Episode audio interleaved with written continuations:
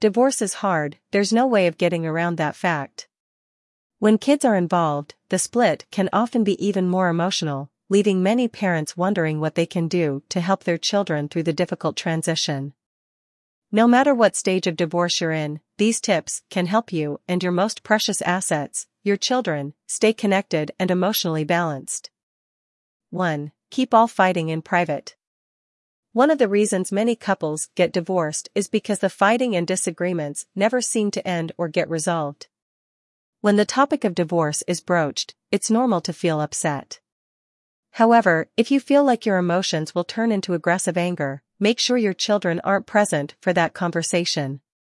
To protect the emotional health of your children, make sure all heated arguments are kept behind closed doors.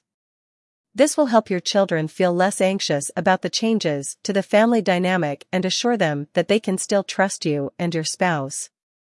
2. Have an honest discussion about the upcoming changes. When a child's routine is disturbed, it can cause them to lash out, lose sleep, or develop anxiety. To prevent this from happening, you and your spouse should sit down with your kids and have an age-appropriate and open conversation about the changes that will happen once the divorce is finalized. Have a schedule worked out so they'll feel secure in the homes of both parents. Try and keep their daily routines and rules slash expectations the same at both houses. Consistency can help your children during the transition. 3. Allow your children to express themselves. As parents, we often find ourselves censoring and correcting our children's behavior. Don't call your sister names, and that's your last warning, come to mind. But during divorce, give your kids some space to express their emotions. That doesn't mean allowing them to be rude or disrespectful, but if they feel angry, sad, or confused, let them express those emotions in whatever words they can.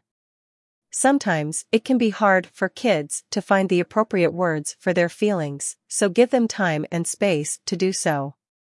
4. Don't treat your children like friends. Basically, this means don't talk to or discuss things with your kids that would discuss with your adult friends.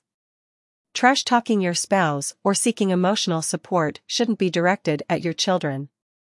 While it's okay to cry together and talk about your feelings, do so in a way that makes your child feel supported, not the other way around. Your children are already feeling like their foundation is being shaken, so to add any extra stress would be detrimental for your kid's emotional well-being. At the law office of Richard Roman Shum, you'll receive personalized care during your divorce. As a father who has gone through the divorce process himself, attorney Richard Shum will keep your children a priority during this stressful time. If you'd like to set up a consultation, contact us here.